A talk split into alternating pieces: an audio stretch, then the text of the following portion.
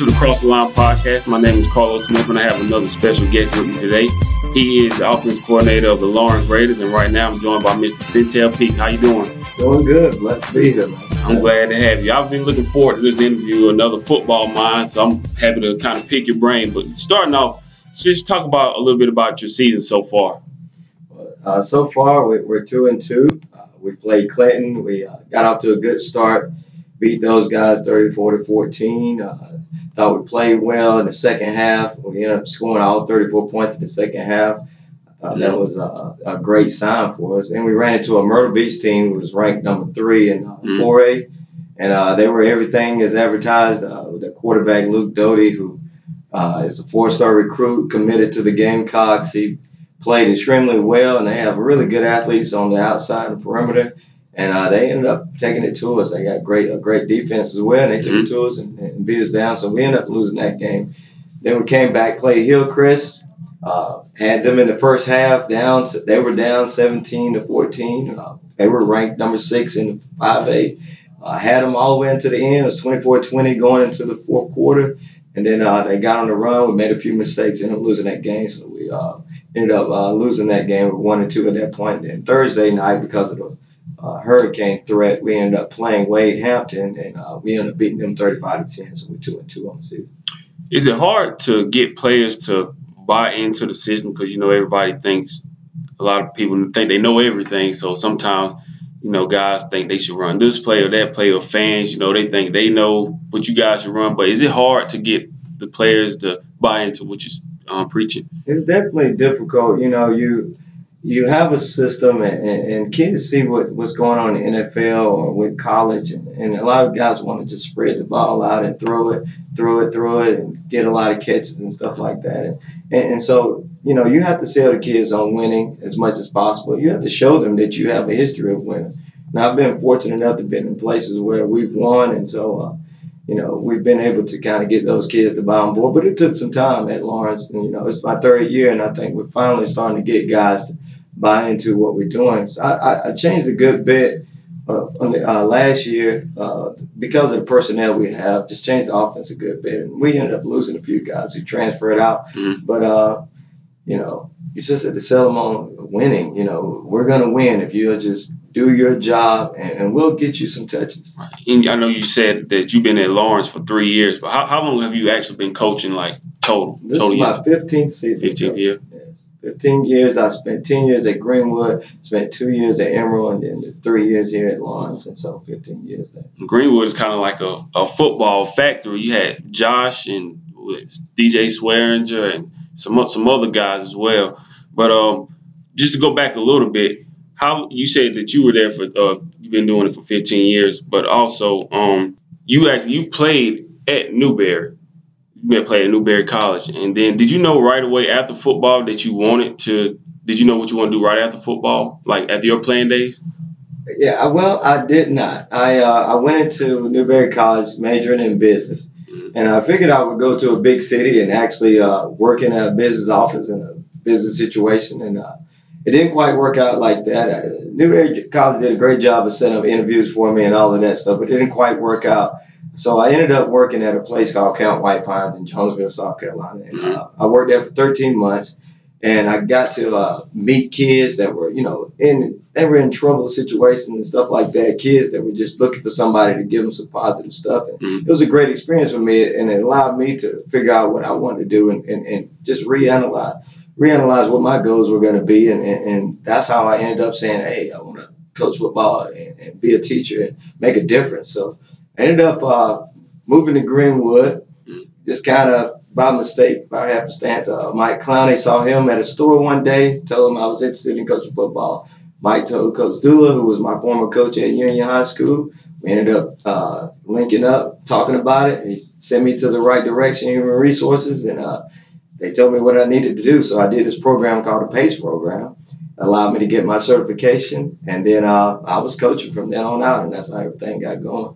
Would you consider those guys and any other, anybody else like some of your mentors or that helped you, like, push you and guide you along the way? Oh, yeah, definitely. Mike Clowney is definitely a mentor for me. Mike uh, coached at Greenwood when they won the back-to-back state championships in ninety-nine and two thousand. And uh, Mike hired me at Emerald. After three years, I was at Greenwood. He hired me at Emerald to be the offensive coordinator. So he's kind of he kind of took me under his wing. And he's a he's a fellow Union guy. Mm-hmm. He's a great linebacker at Union. Ended up playing at Carson Newman, and uh, just kind of helped me along the way. Just one of those guys that took me under his wing and helped me. Is it hard to to be a teacher and coach? Because you know a lot of times, well, for the athletes, I know. You have to go to class. It's mandatory that you go to class, get your education. But, you know, they, they're really hyped up about playing in games. But as a coach, is it hard to stay focused on teaching in the classroom? You know, you have a big game ahead of you. Yeah, it really is. And to be honest, you know, when you when you want to be great at everything, you take everything serious. So mm-hmm. as a teacher, you know, I try to plan great lessons and stuff so the kids will have fun because, honestly, when you're playing great lessons, you have more fun in class, right. And your kids have more fun. And so it, it is pressure to playing great lessons, but at the same time, you, you're watching film, you're studying your opponent, you're trying to get tendencies, you're trying to learn as much as you can, you're trying to figure out what what's what's going to be the plays to put your players in the best position to be successful. You got a million things going on, so it does get very difficult. And then me being married with two kids, mm-hmm. you know, it, it, you got to make sure you give them time. So it's it's a it's a balance, and you know, you work hard to keep that balance. Yeah, I was going to say, how how do you try to balance it, or how many hours do you put into coaching? Because on the outside, we don't see anything. We just see the product on the field on Friday. How much time would you say that you actually spend just watching film and going over plays? Oh, yeah. Yeah, a coach can watch seven, eight, nine, ten hours of film during a week, mm-hmm. just trying to prepare for an opponent. You know, you, you, you're studying everything from their last three games. You're uh, studying your guys to see mm-hmm. what they did well from the previous week. You know, you're trying to find weak spots. You know, you spend a lot of time. So, you know, we have a planning period as teachers. So I usually spend my entire planning period trying to uh, study up film. You know, we go to practice for two and a half hours. After practice, you know, you're having meetings with your players to try to, you know, keep them positive and, and moving forward in the right direction. You know, you're constantly, you know, doing something with film, because you can watch film anywhere now. You can watch it on your iPad, on your phone. You can watch it anywhere. So right. you get home, you, you you know, you try to focus on your kids. You try to focus on mm-hmm. your family and everything like that. So the balance is tough, and, and it's just one of those things you just got to get used to. You you hope that your wife is on board. She has to be on board. Absolutely. You know, so for you to be able to do these things, mm-hmm. and I love it for that. As an African-American teacher and coach, do you feel like an obligation to be a father figure and a leader to students and your athletes? Well, I, I think that's just part of it, period, you know. But definitely, as an African-American, you know, there's a lot of players that, that are African-American who don't have a father figure. Mm-hmm. You know, it happens more than people might might believe, but and, and they need somebody to be a positive role model in their life. So, it, you know, I think it's very important. That's why I post a lot of pictures on social media of my kids and my wife and my family, and I talk about them so they know, you know, hey, this is the way you want to do it. You know, this is how you can be happy. You know, you can have a family. You can do the right things. Maybe, you know, your parents didn't do the right things, or maybe your father wasn't there and do the right things. But hopefully you can take what you see, uh, you know, more than anything, And, and take that and put it in your life and make it part of what you want to do. And I think it's important because a lot of times we don't see a lot of African-American teachers. And if, if we see it, it makes us feel like we can do the same thing. But why, why do you feel like we may not have as many African-American teachers in the, in the, in the school system? You know, that's, that's, that's one of those things, you know, it blows my mind. I, I think it starts with just making it important to get your education. You know, mm-hmm. a lot of people, in general, you gotta you gotta make it important in your right. family. And when when we get more people that say, "Hey, I'd rather do something that's not illegal. I'd rather do something that's gonna help my community versus mm-hmm. I'm gonna do a bunch of selfish things," you know, like sell drugs or do this right here. If we can start replacing those people that's doing that and get them to actually be a teacher, then yes, we can get more teachers. That's that's what I see with that, you know. Back back to the field a little bit. Um, do you feel like this era right here is hard to get guys to buy in? Well, not necessarily buy in, but do you think the social media era has kind of spoiled players because it's like one big play and it's like they're like an overnight celebrity? Do you think social media era has kind of spoiled players? You know, I think that's funny because we, we've talked about that as coaches, you know. uh, guys are always looking for the highlight play, looking right. for the big play so that they can post it and, and all of that stuff. Mm-hmm. But really, colleges are looking for the whole the whole system, the whole game, what you do throughout the whole game. But I think it has spoiled players. Players are looking for the big play, you know, so they kind of take their eye off of holding the ball correctly. They take mm-hmm. their eye off doing the little things like blocking properly and, and things like that, which ends up hurting them and also hurting the team. So I, I think it does hurt a little bit trying to uh, guys trying to get the big play yeah. rather than doing the whole the whole thing. And it's crazy because we, last month we went up to cover Chris Br- Chris Paul's uh, Rising Stars Challenge, and all the kids there were going to ninth grade, and some of the kids there, man, almost seven feet tall, but just watching some of the highlights when they were telling me about some of the kids, I went and looked them up, and they would have like twenty thousand views off of dunks they were doing. So it's like, man, these kids already feel like they've already made it. Yeah. So how do you, how do you try to keep keep kids humble and keep them grounded to where they focus on the team? Well, I, I think it's a coaching style. You know, I think me personally, my coaching style is, is all about stay on them hard, stay on them, stay on them, stay on them. Uh, hold them accountable for everything, like a drop pass, push-ups. You're not holding the ball correctly, push-ups. Mm-hmm. You're doing anything that, that may hurt the team fundamental-wise is push-ups. So the kids, you know, it gets to the point to where they're not even thinking about it. They know, hey, I wasn't holding the ball correctly. Right. I'm going to go ahead and do my push-ups, you know. And, and if you do that consistently, you can get your guys to focus in on doing the little things versus trying to find the highlights. I saw you uh, kind of floss your rings from from uh, Greenwood the, the other day. Do you think that them knowing that you have championship, championships on your resume, do you think that helps them buy into what you preach to them? Oh, most definitely. Kids, kids buy into winning. They they want the rings. They want the uh, accolades. They want all of that stuff. So they buy into that stuff. I, I, I think it's important that they know, because kids don't know if you won a championship mm-hmm. three years ago. They they only know that what happened last year in the season. You know, they don't know if you won a championship five years ago, ten years ago. You know, I, um, my team, fortunately, in nineteen ninety-five, we won a state championship at Union, and then turned around in two thousand six at Greenwood. My third season of coaching, won the championship, and then two thousand twelve. When I went back to Greenwood, we ended up winning it again, and, and, and that was awesome. But none of the Laurens kids knew that. You know, they, they don't know. They're right. just like, hey, it's just another guy that's fussing at me all the time. Mm-hmm. So you, you have to tell them, hey, you know, show them, you know, hey, there is the rhyme, there is a reason, and it is a progress. Um, it is a process. So, hey, just stick with it, believe in it, and we can win championships at Laurens also. I want to talk about something that's one of the biggest things going on right now. One of the biggest topics in sports is uh, the anthem protest with Colin Kaepernick. What, what what's your take on the Colin Kaepernick taking a stand for the uh, the protest, doing doing everything? What do you what do you think about the protest? Well, I'm all about your First Amendment right. Mm-hmm. You know, I'm I'm big on that. I, I think, and, and everybody that's that really believes in the United States and in our Constitution, they they. If they were honest, they'll believe in it too. They'll say, hey, you have a constitutional right. Now, on the other hand, yes, you do work for employers. And, mm-hmm. But at the same time, you would hope that those employers have an understanding that, hey, I got these guys. I, I want to keep them happy to a certain degree and mm-hmm. give, let them exercise their rights as they need to. And, and, and, you know, me personally, I'm not I'm not taking a knee at this point in time in my in my career. But uh, mm-hmm. I definitely ain't the type of person that says you shouldn't have the ability to do that. So mm-hmm. I believe in the First Amendment, right? And I believe they have the right to be able to do that. And it shouldn't be somebody trying to dictate or tell them what to do. Just wondering, so your players come to you and they say, Coach, we see everything that's going on in the community and we don't like it. We we rather we want to take a knee like Kaepernick. What would you tell them to do?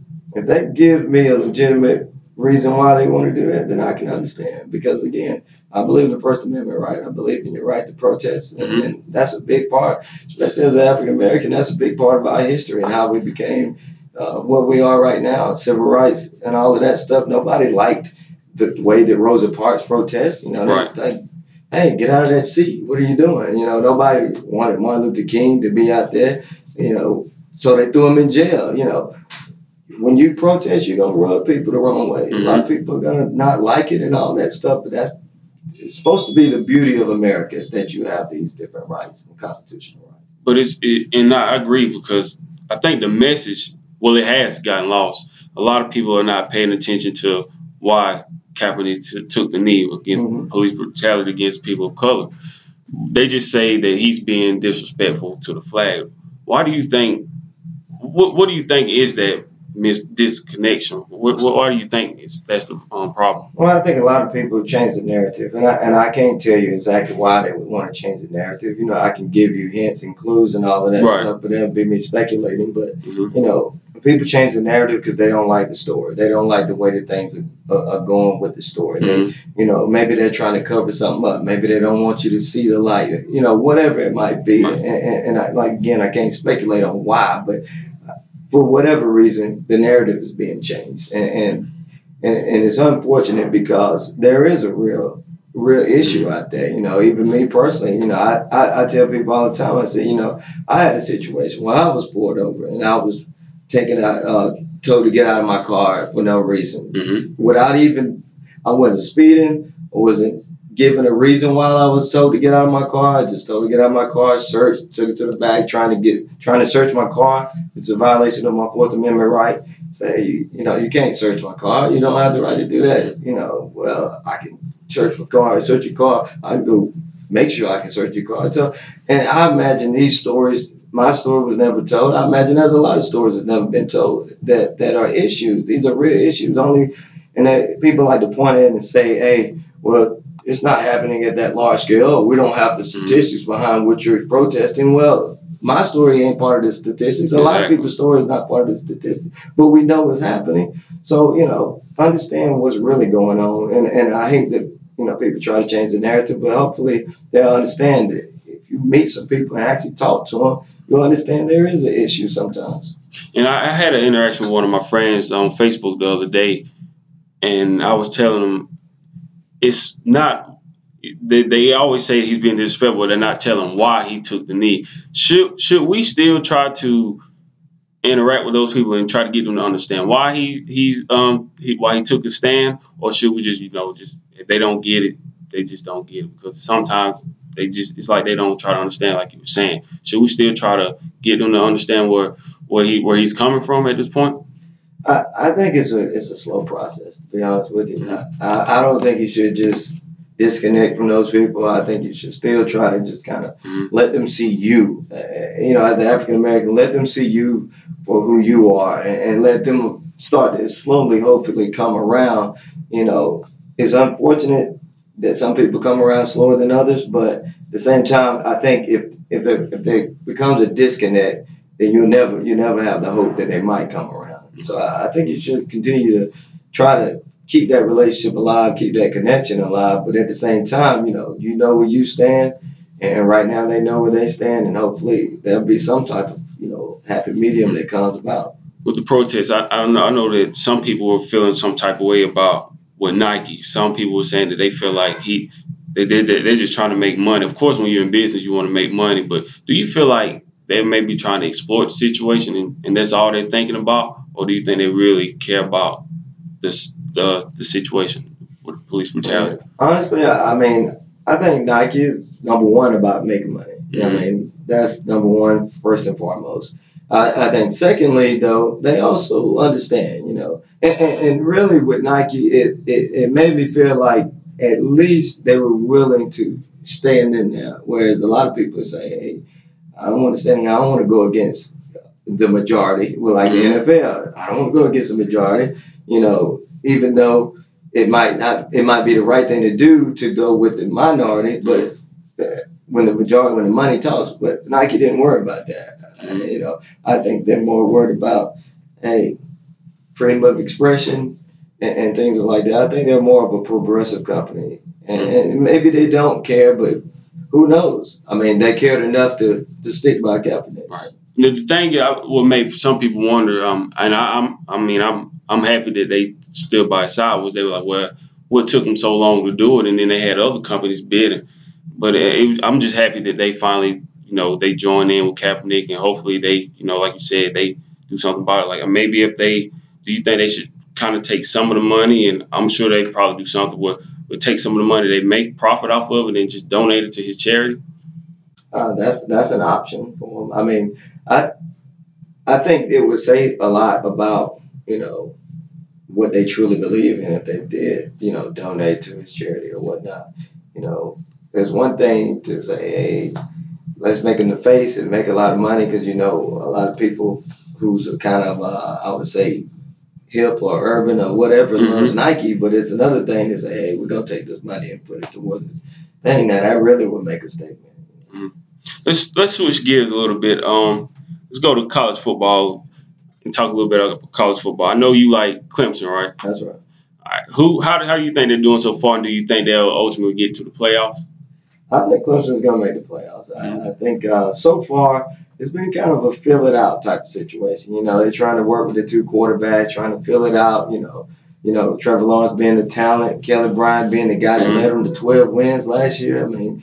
And he has a different skill set than Trevor Laurens, you know. But you got to figure out, and Clemson is just trying to figure out, hey, we got a great defense. We want a quarterback who's going to give us that run and, and it's going to allow us to win these grinded-out games, or do we want that pizzazz, throw it down the field and try to get, you know, big plays in the passing game and keep the wide receivers happy and all of that stuff. They're just trying to figure that out. And they learned a lot about themselves last week against Texas A and M because – you know, Texas A and M was able to blitz uh, like crazy mm-hmm. against Trevor Laurens because they knew he was kind of a sitting duck back there, whereas against Kelly Bryant, you have to can, attack him differently. Yeah, so they had to attack him differently. So Clemson's going to have to feel it out for the next few games and hey, figure out hey, which direction do we want to go this season because that's that means a lot towards making the playoffs. And I think, for me, I, I'm not the biggest Kelly Bryant fan. I think he's, he's okay. He's not definitely not Deshaun. Mm-hmm. But I think with Clemson's schedule and the talent that they have, they have so many pieces around them.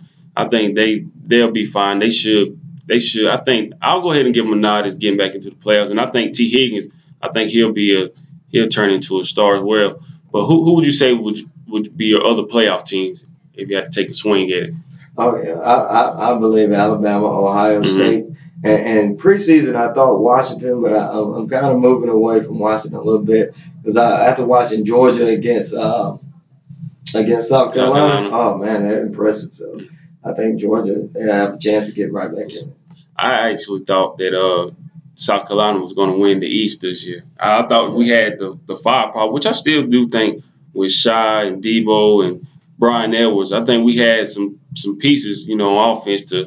to go at it with anybody, but then the way Georgia just took us apart, you know, it it, it uh, I'm almost off the Bentley bandwagon now because he, he he's getting a little bit shaky to me. It's like it, this was one of those games where I was looking for him to make a statement, but he, he just didn't he just didn't do it. But for me, I, I would say, of course, Alabama, Clemson, um, maybe Ohio State, and then you know I, I like West Virginia with, yeah. with Will Greer. I think yeah. I think they got a chance to.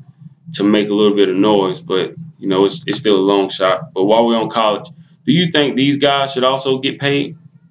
College guys getting paid? I, I, um, I always, it's, honestly, I think they should. Mm. But to a degree, they are getting paid. It's, it's some of the hidden money that you don't see. You mm-hmm. know? When they when college players travel, they get they get uh, these little stipends. When college players go to different bowl games, when they do different things, they get money in, in different ways. You may not know, but uh, they also, you know, of course, get their full scholarship, but they they get extra meals that most guys don't get. You know, they get that fourth meal that most people don't get. So they get a lot of extra things, you know. And, and, and you have to look at college football. It's, it's interesting. There's pageantry. There's things that go along with it, tradition that also brings in the crowds as well. So it ain't just all the players. But I think at the same time, I think they can up that little stipend a little bit, that supplement that they get a little bit, so they can get a little bit piece of that pie.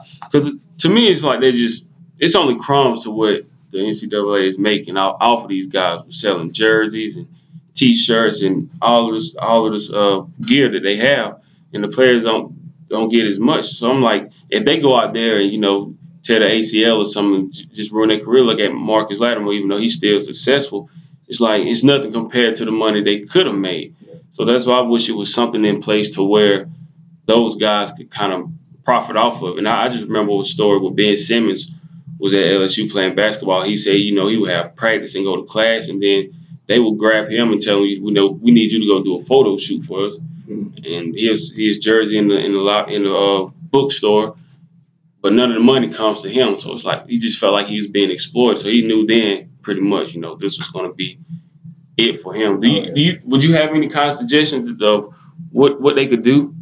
Well, I think uh, an alternative would be like they can have those kind of book signings or uh, jersey signings or things of that nature, and, and they can take all the money that they get from that, put it in a, in a in a in a fund, and so when they finish college or when they decide to leave to go wherever they're going to go, give them that money that they've earned from signing jerseys, give them the money they earned from. Uh, You know, all those different things where they had to do stuff that were required. You know, they got to sign jerseys, they got to do this. Mm-hmm. Put that money, you know, charge people ten dollars or charge people right. twenty dollars to sign a helmet. Charge people money for that, and then at the end, the people that are the, the best players, the most popular players, the ones that people come to see, will be able to get a big chunk of money when they leave college, even if they get hurt, even if they don't make it and do good in the N F L. I think I, my my mentality was was a little bit different. I I was hoping. I know Jay Williams said that he during basketball he wanted season he wanted to see the players pro uh, do a protest at the Final Four and not play. My my my idea was it might have been a little bit crazy was to say, you know, if all the, the, the key stars who know they were going to potentially be first round picks in the draft, maybe if all those guys just stop and sign jerseys and do their own thing and sell their sell their gear and get suspended or whatever, and just take a stand and say, look, we're doing this because we're not we don't have any money and we have families and our parents are struggling or whatever. And I think that was something that, you know, get them to realize, okay, we need to do something. And then, of course, the N F L doesn't care about it. If you can play, they, they're still going to pick you up, no matter if you sell jersey, T-shirts or whatever. If you can play, they'll still pick you up. But that was my idea. But, you know, it's I, I don't know how the guys would come together. I mean, social media is powerful, but I don't know how those guys would come together and say, you know, I want to do the same thing, just sell some gear, and, and all of us just sit out.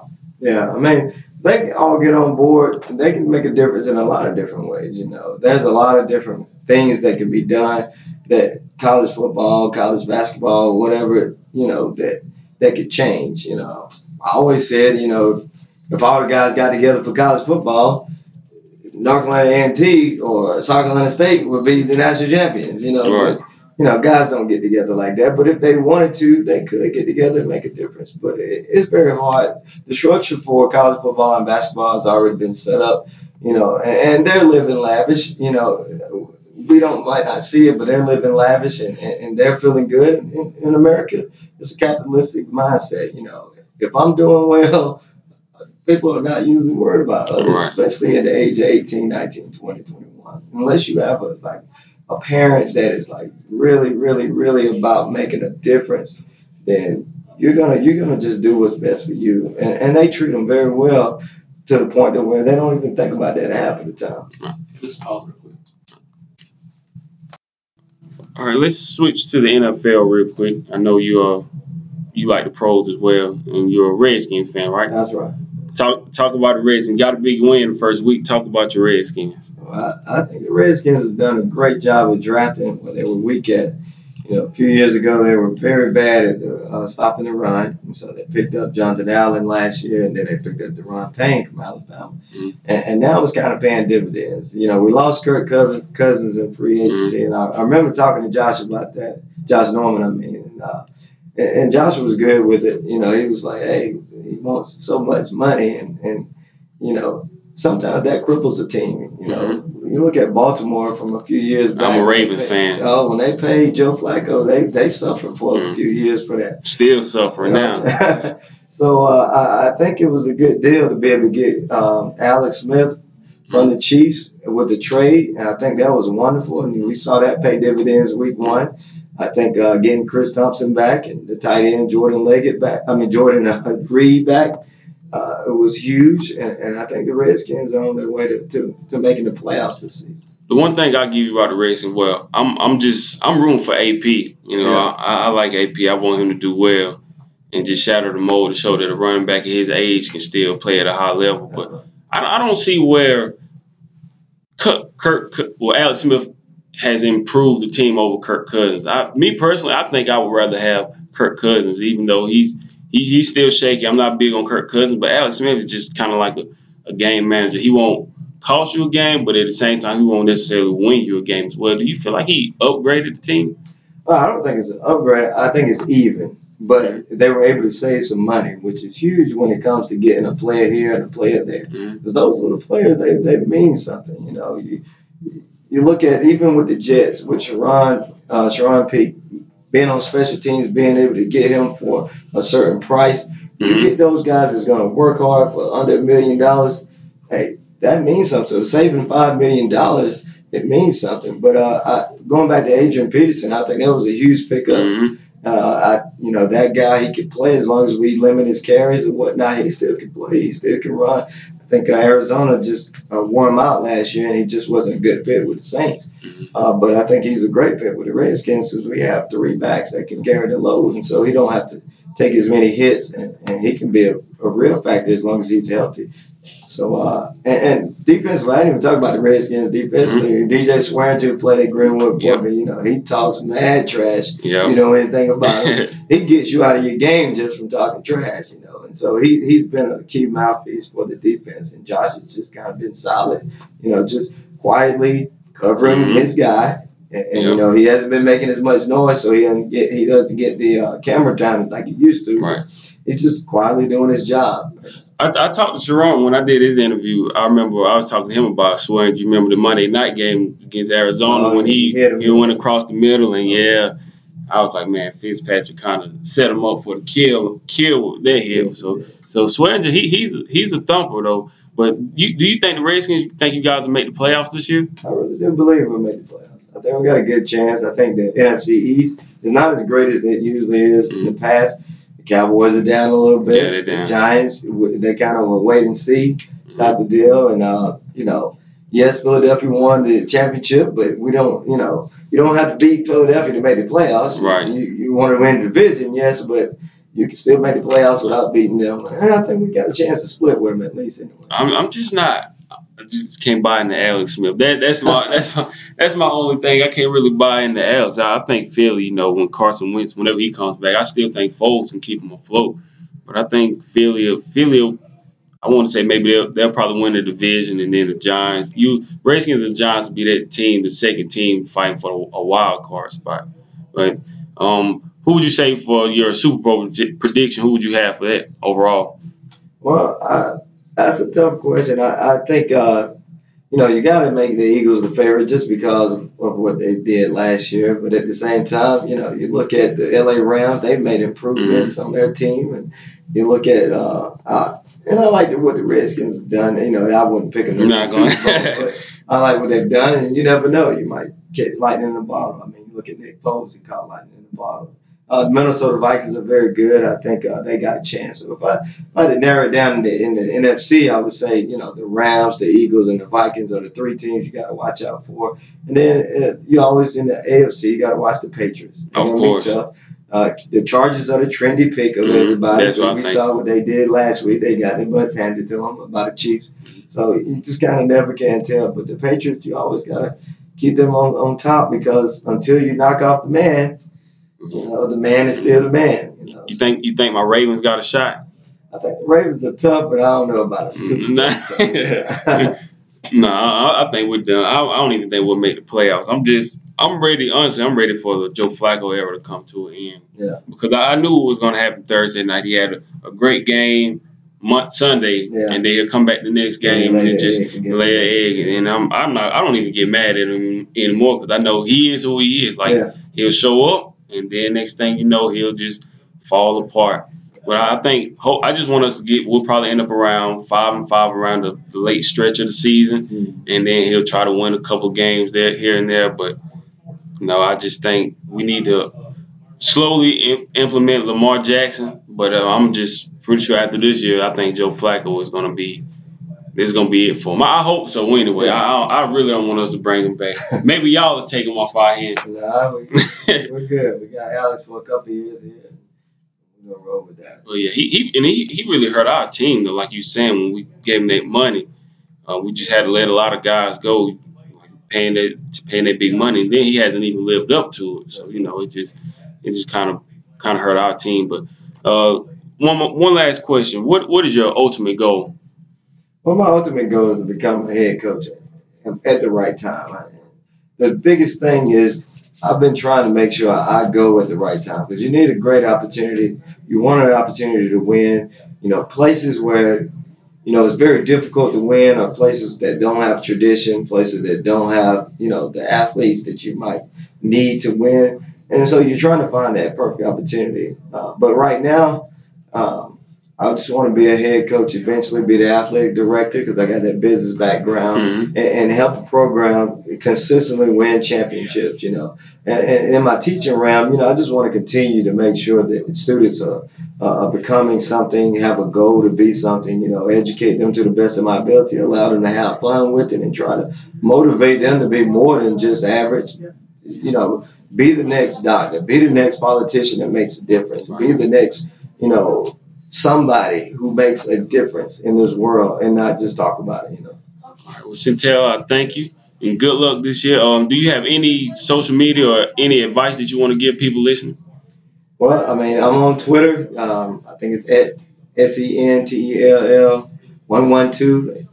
Um, You can follow me there. Uh, hopefully, y'all will keep up with Laurens football. We're, I think we're about to get rolling here. I'm looking forward to the, some of the uh, games coming up. We got Greenwood at Greenwood Friday night, so maybe check that out. And after that, West Side, a few games after that. So, hey, keep up with us, Laurens football twenty eighteen. Trying to make, make some noise right here. All right. Thank you, Sentell. And also, thank you to the people here at Lyman City Music. Make sure you check those guys out. With, if you need any kind of guitars or any kind of quality audio, make sure you check them out. Thank them. Thank you guys for letting us borrow your facility. And until next time, keep chasing dreams. This is Cross the Line Podcast. Thank you for listening.